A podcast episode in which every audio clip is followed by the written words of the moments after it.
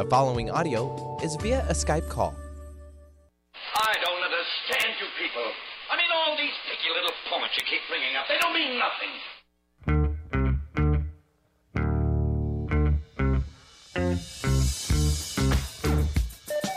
TGIF, it's Mantz and Mitchell with Gary Mantz, Suzanne Mitchell.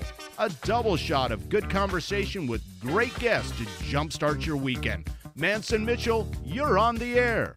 Thank you, Eric Kramer. Hi, everybody. I'm Gary Mantz. I'm Suzanne Mitchell. Together, we are Mantz and Mitchell in your ears for the hour, and happy to have you with us of a Friday.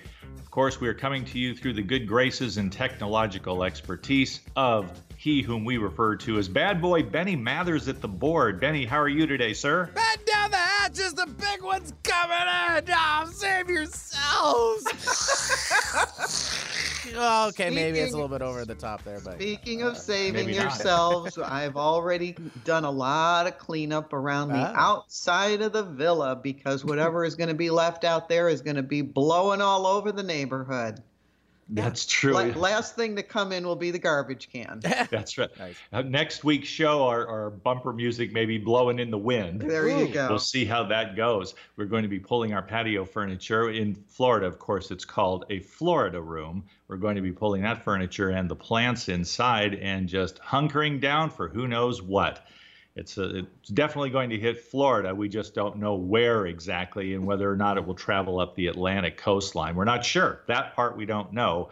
But when we're not doing radio, we have the TV on to the Weather Channel and we pay attention. So I feel like great- after all these years, if you don't mind me interrupting, Gary, of, of meteorologists knowing and, and understanding the, the patterns and the systems, they don't know where it's going to go, where it's going to hit. You Um, know, I, I said I said even the Hmm. hurricane doesn't know where it's going to hit. Oh. But we've been learning a lot about it because uh, wh- how it moves uh, has to do with high uh, pressures and low pressures that are in the environment. It has to do with wind shears. It has to do with is it moving 10 miles an hour or 13 miles an hour? And so there are so many variables. That's why they cannot be as exact. However, and what Gary and I have talked about many times before is you've got four or five days warning. You have no warning when it comes to an earthquake. You're just in it.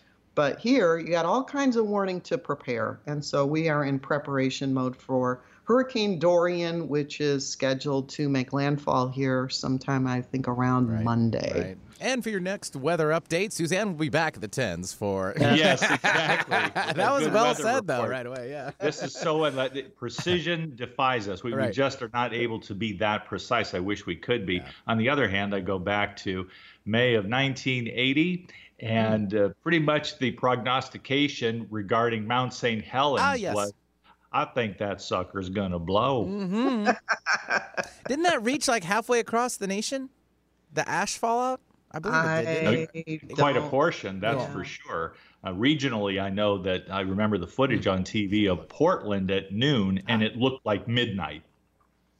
Yeah. Oh, uh, well, actually, it brings up a good story real fast. I, I won't, won't keep you, but uh, when I lived in Alaska in '90, that was when Mount Redoubt blew up, and we were uh, like just uh, ready to leave that state, and just happened to knock on our door too. It was crazy in the middle of the afternoon. It was like mm, maybe two, three. That's not middle of the afternoon, but enough. But you look outside, yes, it was just pitch black from all the ash fallout. It was amazing. Mother Nature Yep. doing her thing. We're going to spend the balance of this hour doing our thing with a gentleman that we have not met before. We're about to meet him on air, as you will. What an extraordinary, scholarly man he is. He's the kind of guy I want to sit down and at least have a Starbucks coffee with, if not a full blown lunch, because he has tremendous wisdom to share. His book is called Disruptive Play The Trickster. That's right, The Trickster in Politics and Culture. Shepherd Siegel, PhD. Now, we do have some mad props for him on the back of the book. Suzanne, if you please. right from the back of the book. Shepherd Siegel was a rock and jazz musician, then educator, earning his doctorate at UC Berkeley. He has over 30 publications and numerous awards, one of which he just got, which we're going to ask him about. He returned to his countercultural roots to write disruptive play and share its message of the playfulness and progressive change. Dr. Siegel lives in, drumroll please, Seattle with a growing community of merry pranksters. We are having him on Mantz and Mitchell for the first time today, and we are very excited because he has a tremendous book and a tremendous idea. Welcome to Mantz and Mitchell, Dr. Shepherd Siegel. Good to have you on today. Thanks so much, Suzanne and Gary. It's a, it's a really a pleasure to be here. We're delighted to have you with us, Shepherd, and we we just know that you have so much to share. I doubt we can get through it in an hour. In fact, I know that we cannot. So, uh, by reading your book, I'm already trying to set up a second interview, a round two in my mind. But first things first. First things first is right.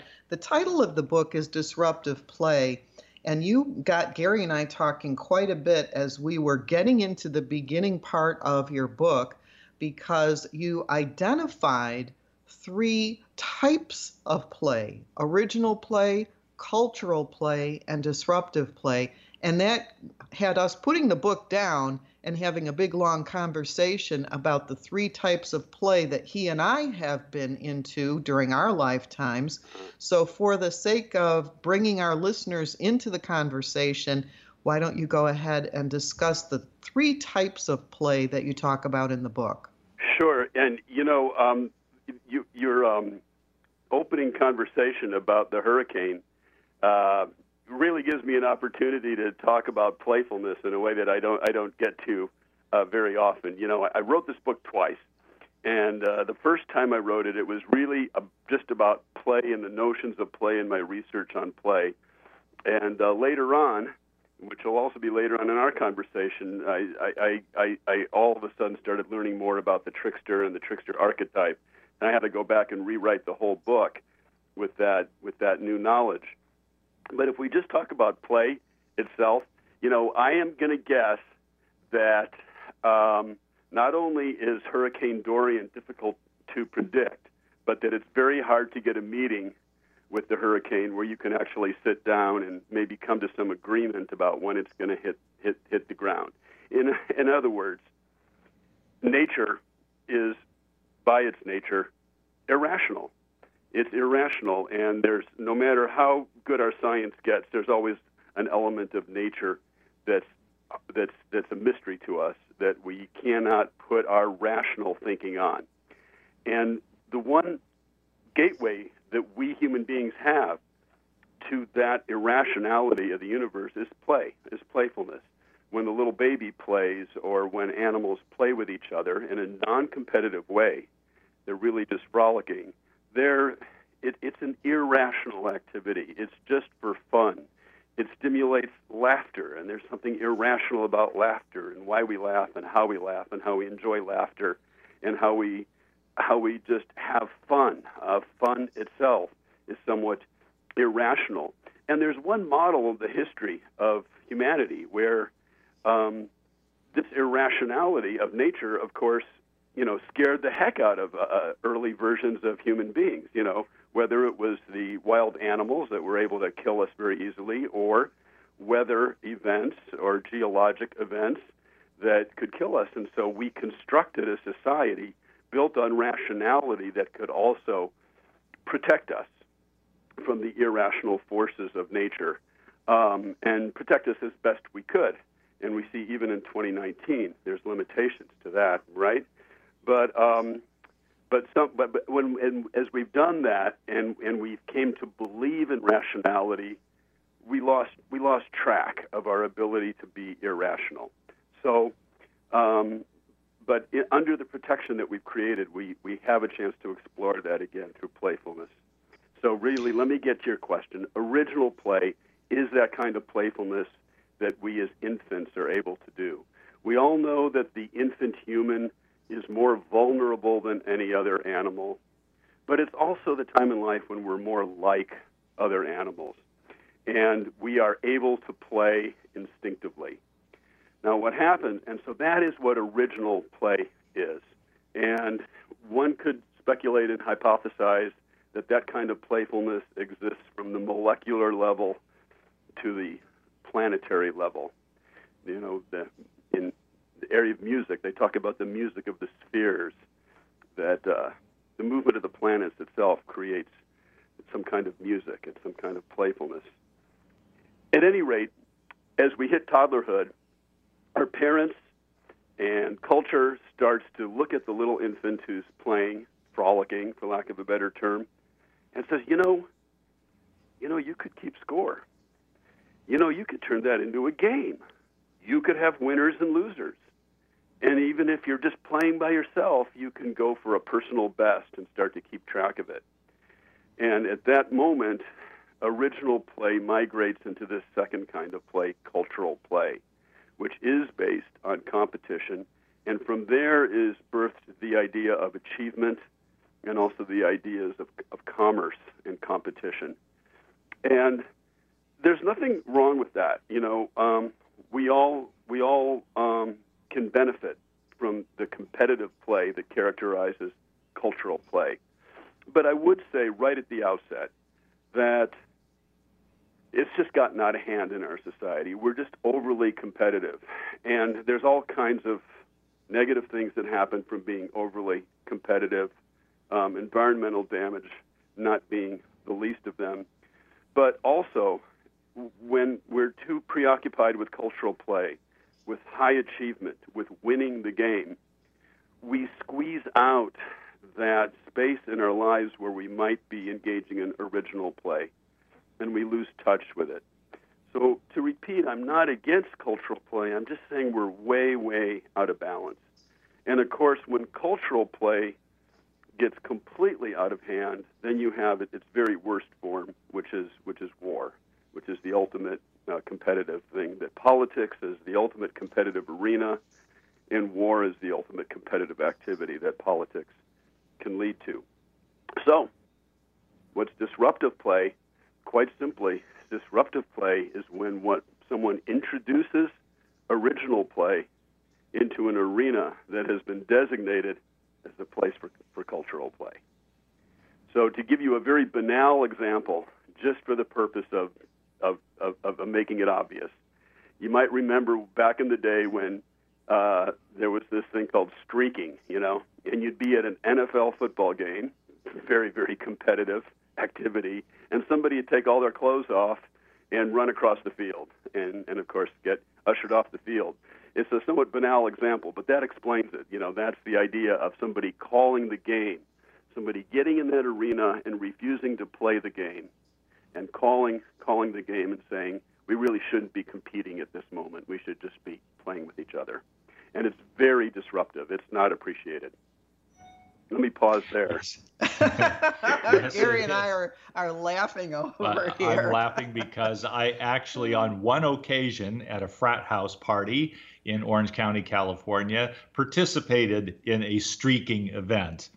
My one and only time, and uh, several years later, I We're went streaking to the quad. Let's do it. Woo! Yeah, streaking it wasn't the quad. It, Oh. it was inside the confines of the Greek system. Sure, sure. I have only State I have only one question for you. Was it fun? Um, I would say it, Oh. it wasn't so much fun as it was exhilarating in the moment because I accepted a dare. So to that degree, I suppose it was fun. Okay. You All know, right. I I wouldn't do it again. There, I went to um, I went to a clothing optional community in Malibu several years later. Now that was an interesting experience because it was an all day event, and I do recall feeling naked in every sense of the word. I was vulnerable. I conscientiously made myself vulnerable to this experience. And that too was a challenge, but one that I posed to myself. And I wanted to treat it as a kind of sacred play. Can I put myself into the situation and emotionally survive? Am I going to be scarred for life? No, I wasn't scarred for life. But I learned some things about people who make themselves vulnerable to each other by agreement. Ah, ah, that's that's that's that's a really a nice, and, and and that's absolutely true. When you can get into a, a safe place where it's safe safe to be playful, yeah. Um, Shepherd, I was go ahead. I was um, thinking when Gary and I were talking uh, earlier before our interview with you about these different types of play. Yeah. I was um, I am four years older than my sister, And when I was going to school and in first grade and second grade and third grade, she was still at home. There, we didn't have preschool back in the day. And so uh, she was home, and I would I would come home from school, and I had already transitioned into the cultural play, but I would see her playing with um, dollies uh, on uh, uh, either the, the front porch or out in the backyard or something, where she would be all the characters in her household. Uh. And so she had the father's voice, the mother's voice, the kids' voices. They were all talking to one another. And I can remember just standing there and looking at her, and she was laughing she was enjoying herself. She had made up some scenario of what was going on in this particular household that she was the god of, and she was enjoying herself. But I looked at her being, say, uh, three or four years old, and I was, you know, seven or eight. And so I, I thought that that was baby play. and so I had to enroll her in actual games like a, a Parcheesi or a Sorry or a board game where you rolled the dice, where you had structure, where you had somebody who won and somebody who lost. And so when I was when we were reading your book, it was so clear to me mm. about that playfulness which happens when, as you say, there is no purpose in the play. Right. It, it's it's meaningful to the person who's playing, but there's no end game. There's nothing to achieve. There is only the joy of playing. And it also reminded me of my uh, twin nieces when they were too young to speak, when they were maybe a year, year and a half old and the two of them would talk to each other in a language nobody else could understand and they would laugh oh that's they would wonderful. be they would be gobbledygook to one another these two twin girls uh, and blah blah blah blah blah blah blah ah, ha, ha, ha, ha, and they would laugh right. and no one no one understood a single word they were saying but it was their play and we watched them play together so i really got that distinction that you made mm-hmm. between the original play and and the the uh, cult acculturated type of play. Right. And then getting getting into that uh, disruptive play, which which is completely fascinating when you look at it over the centuries, because it didn't just start with streakers. You you lay out a, a whole long scenario of how this has been going on for millennia. Yes, yes, yes, indeed. But I, I really like you made a very important and nuanced point, and you used the exact right words when you said you were describing your sister's play and your your, your cousins or your niece's play. Um, that it was meaningful but not purposeful. That there's a difference. It, it, there, there wasn't a purpose. They weren't trying to win. They weren't trying to achieve anything in particular. They were just having fun, but it was very meaningful to them. I mean, especially with your younger sister. Well, with both examples that you gave. Right. And and let me be clear. Um, I'm a member of the Association for the Study of Play, and it's a small but uh, joyful uh, cadre of researchers all all over the country, really all over the world, and they've come up with 138 and counting different forms of play. So I'm not suggesting that original, cultural, and disruptive are the only types of play but for the purposes of what I'm trying to say in the book and the purposes of just having this conversation with you, Suzanne, is is the, the, they're, they're the, the, the definitions I want to work with because when you describe your little sister, that's kind of like role playing play, right? Where she was right. pretending to be the mom or the you know mistress of the household and everything. So, yeah, very very interesting stuff. Yeah. Um, and you're right.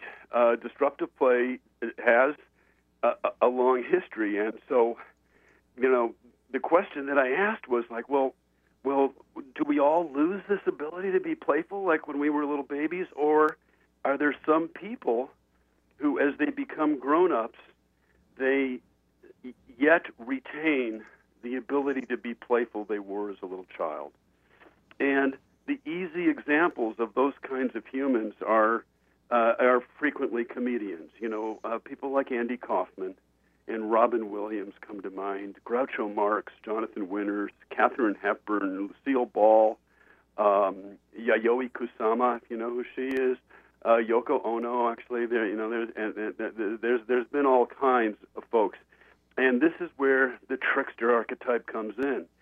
If you are, and you don't have to be a celebrity.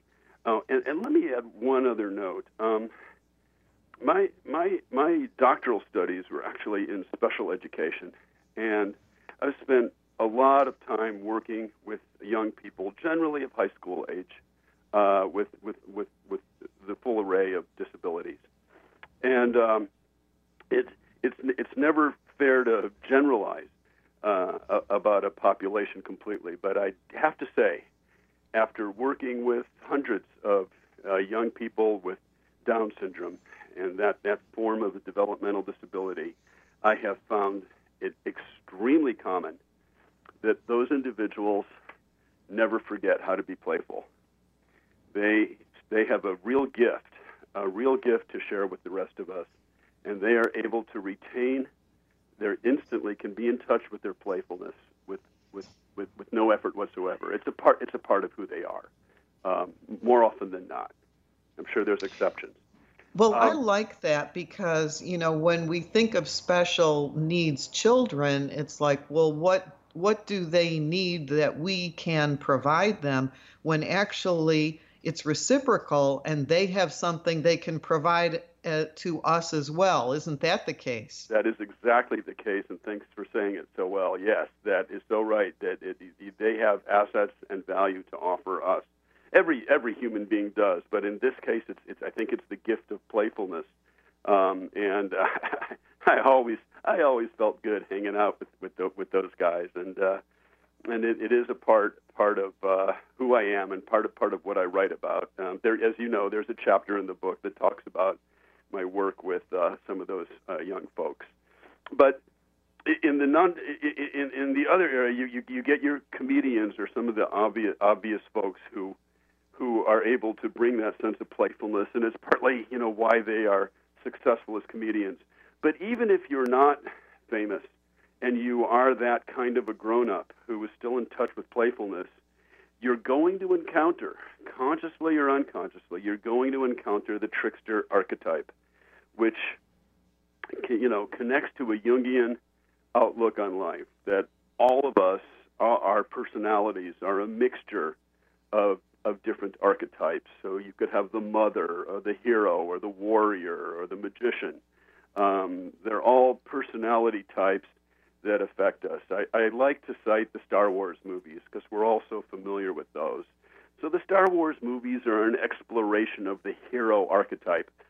And the way that I use the term archetype and the term trickster and the term hero is that they're like demigods. They're not God, God, but they're like these minor gods. And uh, a human being cannot quite be an archetype. But as they say about the hero archetype in Star Wars, oh, the force is strong in her, right?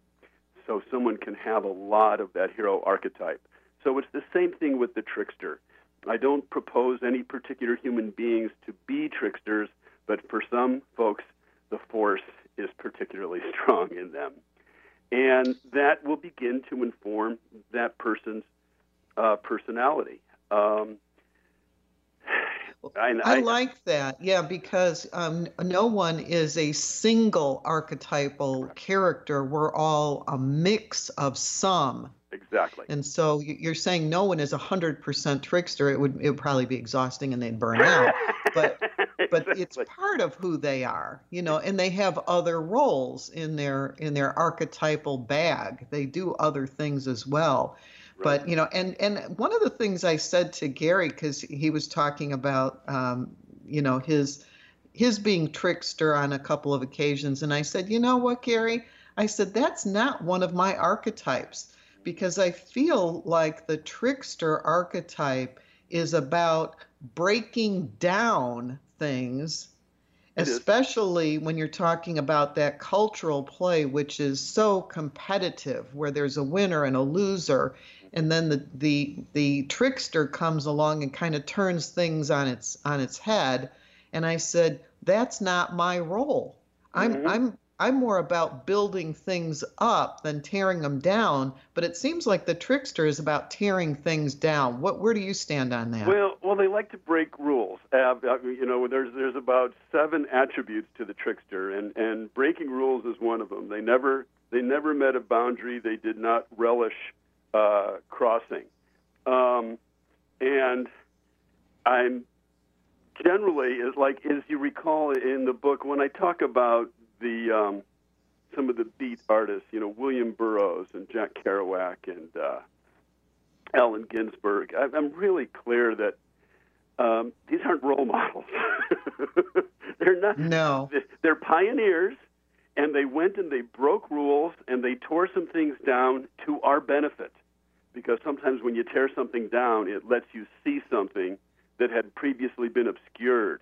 And if I can take your comment and, and tr- try to um, uh, extrapolate it to, to a whole societal concept, like if if what we're here about, uh, at least the three of us are here about, is wanting to live in a better society, wanting society to get better, my proposition is not that uh, the world should become a world based on the trickster archetype, but that there, but that, but that we are out of balance, and we need to learn how to welcome the trickster. You know, the classic book it came out actually in the early '90s called "Trickster Makes This World" by Lewis Hyde, and he talks about all the all the different trickster characters. And his one of his very main points is you can't suppress the trickster. So, like Suzanne, if you were you were in charge of a, a community or a country and a planet, and you wanted to build things up, and in order to keep building things, you had to suppress the trickster because the trickster kept trying to knock it down. Eventually, you're going to pay a price. Eventually, the pressure's going to build and like all archetypes, you can't you can't kill an archetype. You can't get rid of it. So you have to figure out a way to somehow integrate it in, into what you're doing. Am I making sense? Yes. Yes. You're making great sense because if you if you provide space for an archetype to play itself out in any segment in society or in the whole of society, the powers that be structurally have a way to contain it. I think that that's all part of the game. Yes, right. we can allow this craziness as we establishmentarians might see it, and I don't count myself among them, but, but looking at it from their point of view, right. if I can allow it some safe expression, I can contain it, and then I get to stay in charge.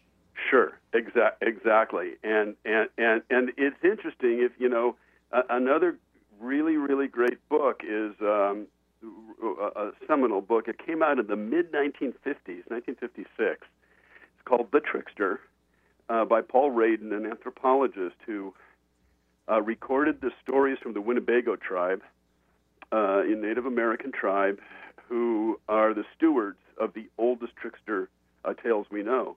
And uh, Jung himself wrote the introduction to the book and talks about how the trickster actually has savior-like qualities that sometimes in, when tearing things down, it lets us see see some, something uh, greater. But but they're tricky. They're tricky little guys. You know you know they're not they're not evil, but um, they're they're not good either. they just want to have fun, and this scares folks a little bit. And it's like I said, they're not role models. I'm not suggesting that people go out and behave amorally. But I am suggesting that within our own minds, as an exercise, that we re- let go of morality for a moment and swim about in the world of fun, the world of play. I mean, can you say that an infant who is fooling around and gurgling and wrestling and playing and laughing, can you say that that infant has moral agency? Is good or evil? Is neither. I mean, we like to say they're inherently good because they're so innocent but it, but in fact, there's there, there, there's no moral directive that that infant is following. So I and I hate using computer metaphors, but it is kind of like a reboot. It's a way to reboot morality. And as you study the trickster cycle, you see that as the cycle completes, the trickster moves from a position of amorality to a rebirth of morality. So it's kind of it's kind of like a, a reboot uh, in that sense. And so like I love the way you put that, Shepherd. As we go into break, I'm going to keep that in mind and let's follow up on that on the other side of the break. Sometimes a trickster reboots morality, and sometimes the trickster just boots morality. well said. Both have their uses. And let's get to the beat generation. On the other side of this break, I am fascinated by the beats. I can tell that Shepherd Siegel, PhD, is as well in his scholarly manner and lively in his discussion of it in a wonderful book called Disruptive Play The Trickster in Politics and Culture. Our discussion will continue in a couple of minutes. Stay tuned. We are Mantz and Mitchell, and you are tuned into the home of alternative talk in Seattle, AM 1150. The preceding audio was via a Skype call. Staying connected with Gary Mantz and Suzanne Mitchell is easy. Just go to mantzandmitchell.com for the latest info on topics and guests. Friend Gary Mantz and Suzanne Mitchell on their Facebook pages and like the Mantz and Mitchell show page at facebook.com slash Mantz and Mitchell. If you're on Twitter, share a follow with Gary and Suzanne at Mantz Mitchell. Join Gary and Suzanne Friday and Saturday mornings at 10 a.m. for an unusual show that covers everything from personal growth to the paranormal. Here's an amazing act. Here's a tremendous act. Here's a startling act. The amazing, the thrilling, the greatest, spectacular, incredible, exciting, wonderful, world fame, most unusual novelty act. The home of the A team of Alternative Talk is mantzandmitchell.com. Heard right here on Alternative Talk 1150 AM or streaming live from your computer anywhere. Right now, Doctors Without Borders medical teams are operating in some of the most remote and dangerous corners of the world. When front yards become front lines, when disaster erupts, when disease rages, when communities collapse under crisis, at the crossroads of conflict and epidemic, where there are no hospitals, that's where we operate. We go where conditions are the worst because that's where we're needed most. In nearly 70 countries, we're saving lives threatened by violence, disease, malnutrition, and catastrophic events. Donors are vital to our mission. Your response is critical to our response in places where few others will go. That's where we operate.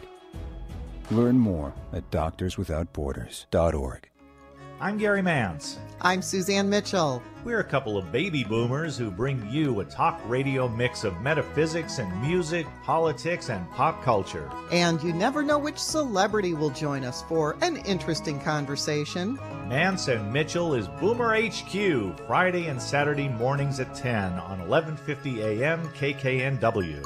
Your home for alternative talk in Seattle and Western Washington. Talk radio with a purpose. Alternative Talk 1150. Brilliantly done, Benny. Oh, Mathers. he is he is aces. He I couldn't pass it off. I couldn't. He is just, just the top. He's he's the top. And She's yet, the berries. A, a cautionary note. But if you go carrying pictures of Chairman Mao, you ain't gonna make it with anyone anyhow. so, oh my well played, well played. we are speaking with Shepherd Siegel, PhD. What a scholarly gentleman and what a beautiful writer. I am in love with his work. Yes. Disruptive play, the trickster in politics and culture. Let's do the marketing piece. Absolutely. Dr. Shepherd, if people would like to get this book, but even more than that, if they would like to see you in person, you are go you're going to be in a lot of places in and around the Northwest True. And I would like you to talk about that. If you don't have your schedule right in front of you, I have your schedule, but we want to make sure that people know where they can see you and get their books signed. And also the fact that you just won another uh, writing award in Denver a few weeks ago. So spill the beans and tell our listeners everything about you. Okay, well, I'm, I'm, uh, I, your, your, your compliments on my writing are, are, are so nice, and I, um, make me just feel great. They're just making my day. And um, but the the truth is, I don't see myself as a writer first, and the book for me has been this powerful vehicle. And it's not just that I'd like to sign your book if if you happen to come to a bookstore where I'm doing a signing, but I want to talk to people. Um, in some of the settings where I appear, I do a little bit of performance, and I uh, blatantly steal material from Andy Kaufman whenever I can. But the idea is to, well, you're just going to have to come to a performance, and the idea is to shake things up a little bit, then make it easier for us to have a conversation and connect. So it varies. So, like when I'm at a store like a Barnes and Noble, so tomorrow, uh, Saturday, August 31st, two in the afternoon, there's a Barnes and Noble store in Olympia, and that I'll be signing books. And if you're there, I'd love to just meet you and talk to you and uh, have great conversation. I did this recently in Denver; it was fun.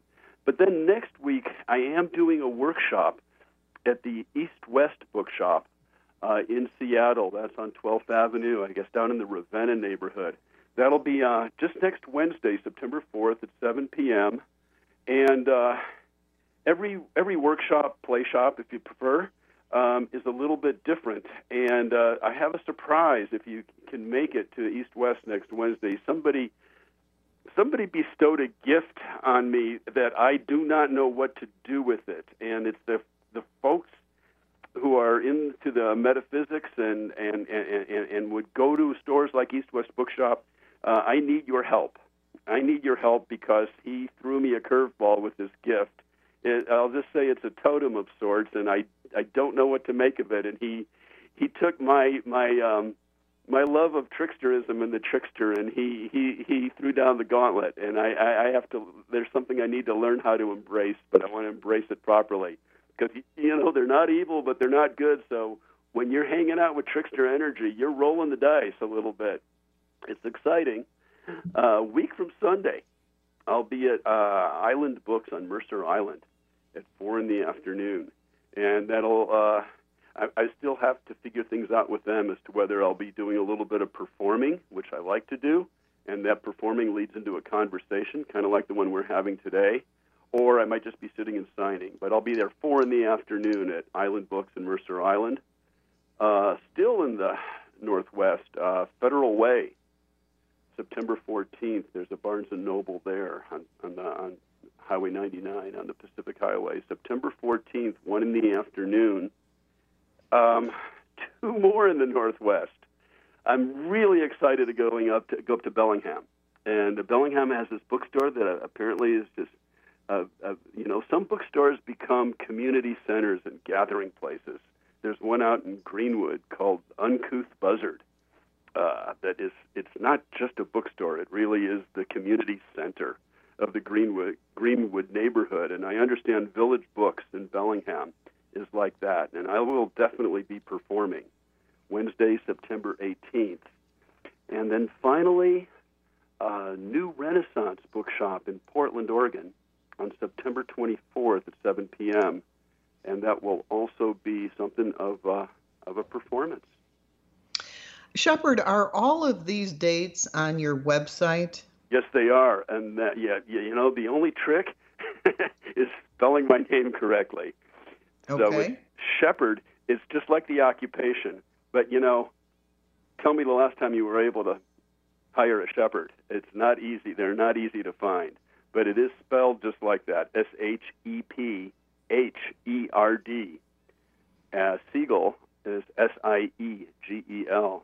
So shepherdsiegel.com uh, will get you to my website, and you can see all these uh, upcoming performances and book signings. Just, then I'm going to California and I'm going to Canada, but I think uh, I, I think I, I've shared with enough of the upcoming ones to get us through September.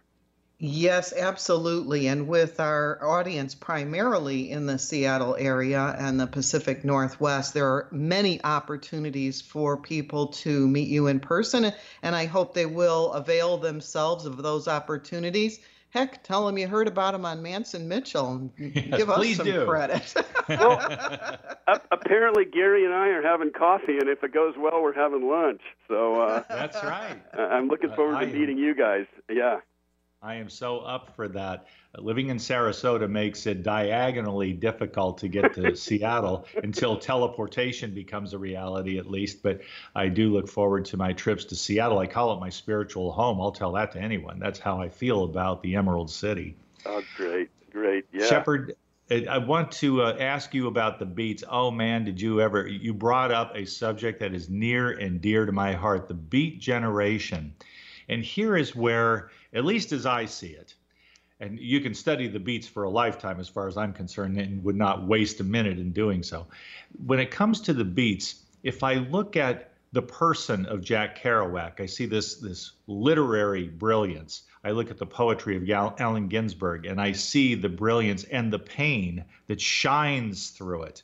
When I look at Neal Cassady, I see a genuine trickster who was a muse and an inspiration for people who were more accomplished as literary figures and yet were inspired much of the time in their writings in the person and by the actions and the compelling personality of Neal Cassady. Is that pretty much the way you see it? How do you appreciate the Beats and their generation? Yeah, oh boy, you know, um, Neal Cassady, you nailed it. I, I, you know, there's a, there's a small handful of people I think who they're not okay. I got to stick by my own rule. They can't be an archetype, but they come pretty damn close. And Neal Cassady is is definitely one of those handful. In fact, I you know I took the literary liberty uh, of writing about him as if he were a molecule that's green and purple and just bouncing all over the room because he was so nonstop and he was in a state of play, of playfulness uh, constantly, or so it so it seems.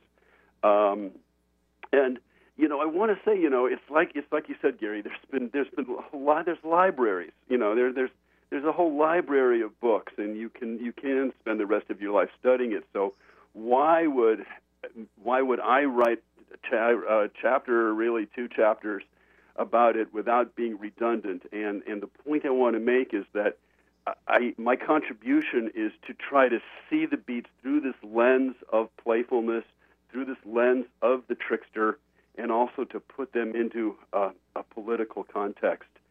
Um, let me share something, and I'm going to circle around and, and, and, I'm going to come back to Neal Cassady there is this uh, saying that's uh, attributed to uh, Mark Twain, though, like many Mark Twain sayings, nobody can actually prove whether he said it.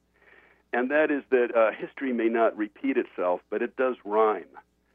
And and I noticed this historical rhyme, and I'm, I'm, I'm no, I'm not the first person to have noticed it. But let's let's go back to La Belle Epoque in, in, in France and how the Impressionists started playing being playful with light and paint, and they took down the, the, the French governmental structure that was controlling art and what is and was and wasn't art. And so the Impressionists were these playful painters and rule breakers, the little bit of trickster rolling around in, whether it's Monet or Picasso. And and and then along comes World War One, and this was particularly bloody and stupid war. And the Dadas said, you know, if you're going to break some of the rules, let's break all the rules, and let's invent the art of absurdity. And the time has come for the art of absurdity because World War One is so absurd. And I write about that, of course. And then the war ends, Dada dissipates, moves into the uh, away from the political arena into the psychological arena and the dream world, and you get surrealism.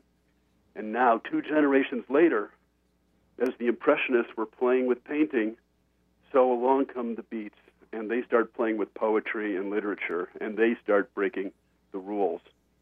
And uh, as you notice, so Neal Cassady, uh, right, his output as a writer, right, Gary, N- not that much. Right. Not that much, just a third of a third of a book.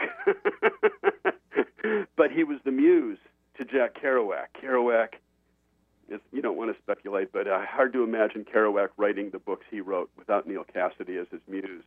And you find out that Allen Ginsberg had um, Carl Solomon, who he met in the loony bin, right? As his muse. and that uh, William Burroughs had, I think, it's her, her, Hubert Huncke. Is that correct? Uh, Yes. As his muse, and these were guys who who lived it out. He lived it out more than writing it down, and so these were these beautiful uh, partnerships.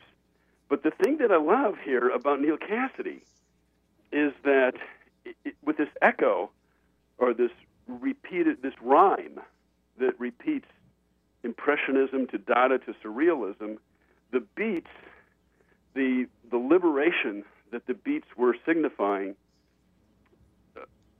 becomes the hippies. You know, inspires the hippies, and more than anyone else, I mean, Ginsberg has to get some credit too, because he hung out with Bob Dylan so much, you know, and, and really became a countercultural figure as well as a beat figure.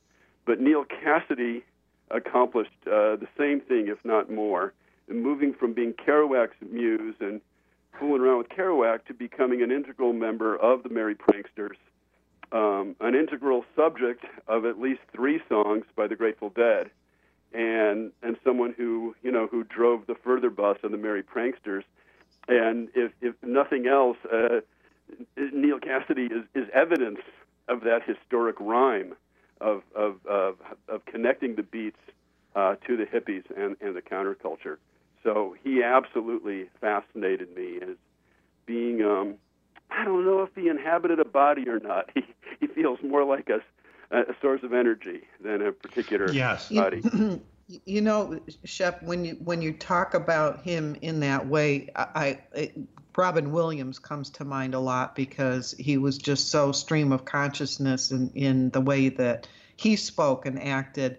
Yes. But uh, when you're when you're talking about how it was lived out more than writing it down, I, I just wanted to uh, ask you about Dada because I'm not that familiar with Dada, but the way that you wrote about it, and this was the group of people who were um, hanging out with the Impressionists, is that they seemed more like performance art. So it wasn't so much about uh, painting or writing, it was about living it out the way you were saying about Neal Cassady. Right. That they were they were living their art. They would dress up in costume. They would disrupt restaurants. They would do things in Paris that would draw attention to what they were, how they were being, as though they themselves were the art and not the painting or the writing. Is that kind of how you see that as well? Yes, you say you say you really you really say it so so well. And uh, um, I, let's see, I lost my thought for a second. But they yes, they retreated to Zurich, Switzerland, and they called themselves anti-art, and they were kind of a rebellion against technique. Well, and and here's the main thing is that you you can take a, a class in art history, or you can buy an art history book and you will get a chapter on Dada, and it it gets respect, it gets admiration. It was an important art movement between Impressionism and Surrealism, and there were some other schools. But but what what often gets neglected is that they were also a political movement. They were anti-war, and they fought war with playfulness. They embodied the playfulness of the child, and they introduced they, in in many ways because I think ultimately disruptive play is only going to help our society out if it's a collective effort. I think an individual can't pull it off. An individual can draw attention to things, but it takes a collective movement, and which Dada was, to really uh, uh, um, to really bring this idea of playfulness and to be successful at disruptive play. And If- uh, go ahead. Go ahead. Yeah, and, and, and so and so they, they, they did they did that so so very well, and they were they were frankly enraged by World War One, but they were also the first hippies, and they you know they they proposed uh, if you look deep more deeply into the Dada records of Dada, they were proposing a world of, of peace and love, but they came off as rascals, not you know not as not as not as not as just uh, flower children. If if Dada was a political movement, the performance art makes a little bit more sense to me Yes. than there being painters or writers. Yes. And and then what comes to my mind when you're talking about performance art and making a political statement, I think about the Smothers Brothers. Oh, absolutely. They had a Because they were they were anti-war and, Yes, they and they were entertainment. They weren't, you know, they didn't have the painting or the writing. They did have the music. yes, and but humor. Yeah, and humor. And their platform for political expression, in addition to their records, was none other than the big eye in the sky CBS network television in prime time. What a great example. And did they get in trouble? Yes, they did. Oh, they did. All the time. All the time. Power does Yeah. not like it. Power Yeah. does not like disruptive play, and God bless the Smothers Brothers. It was, I think, you know, I, I hadn't been thinking about them, but that's a really a wonderful example of how in the 60s, how successfully uh, these revolutionary ideas were able to find a mainstream uh, podium, for lack of a better term, you know? and uh, uh, Smothers Brothers definite, definitely fit that. Um, now, another interesting aspect of Dada is be, above and beyond World War One, and then being anti-war, which is the main thing. But it was also so. What what happened is, you know, the French government controlled art, as I said, and and it was very strict. And they had the salon, and the salon decided what was and wasn't art, what was and wasn't good, and how much money it could bring. When the Impressionists, because the Impressionists couldn't get in, their their art was rejected, so they started their own little rebel institution. And the next thing you know, they took over. You know, uh, they took over and they became the main art, and they were fetching large prices. And so what happened? And this is a lifelong struggle between the original play that art represents and the cult, the cultural play that commerce represents. So all of a sudden, the art dealers are buying the Monets and the Manets and the Renoirs, and they're selling them and they're doing exhibitions and they're making money. And it's working. Commerce comes in and they think they got a great thing going. Next thing you know, the Dada show up. And just like you said, Suzanne, they were more about the performance in the moment. They made things and then they tore them up. You know, they put out magazines. Nothing is more temporary in, in the art world than a magazine. They did posters. They in, ran into restaurants and did crazy things. And then Marcel Duchamp takes a men's urinal, turns it on its side, and it enters it in an exhibition. and the dealers go, "What are you doing, man? What are you doing here, man? We're make, we're just starting to make money off this stuff, and we can't we can't sell that." Of course, today pieces of art like that are the most expensive pieces in the world, but that's another Yes. story. But well, maybe it is the same story because it's all about how commerce consistently tries to invade when art is just trying to get to something that is commercial free and, and and to connect with people and remind us how to be playful and how to appreciate beauty in the world without putting a price tag on it.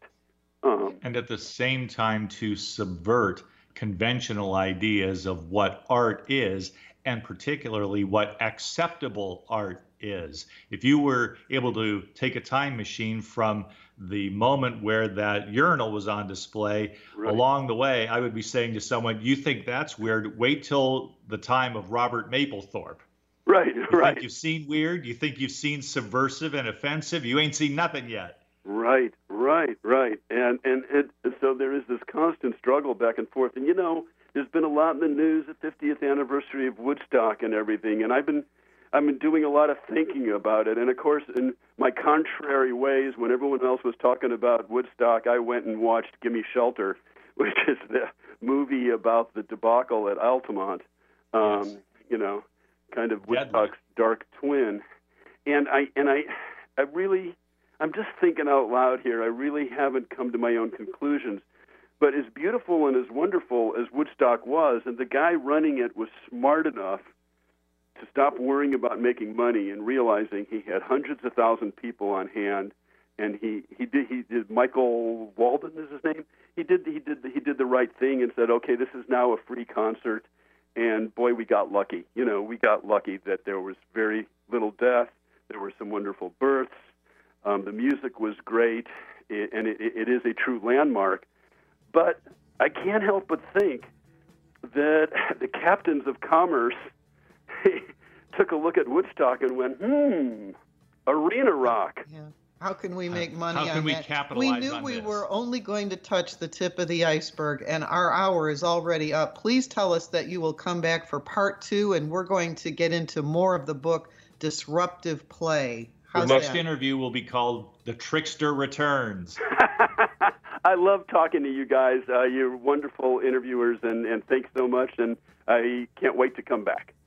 Great, thank you. The book again, Disruptive Play, The Trickster in Politics and Culture, Shepherd Siegel, PhD. Get this book. Stay tuned for the Christine Upchurch Show, followed by the Susan Harmon Experience, and then American Roads Trip Talk with host Gary Mantz. Let this be the start of a great weekend, everyone, and stay tuned to AM 1150. The preceding audio was via a Skype call.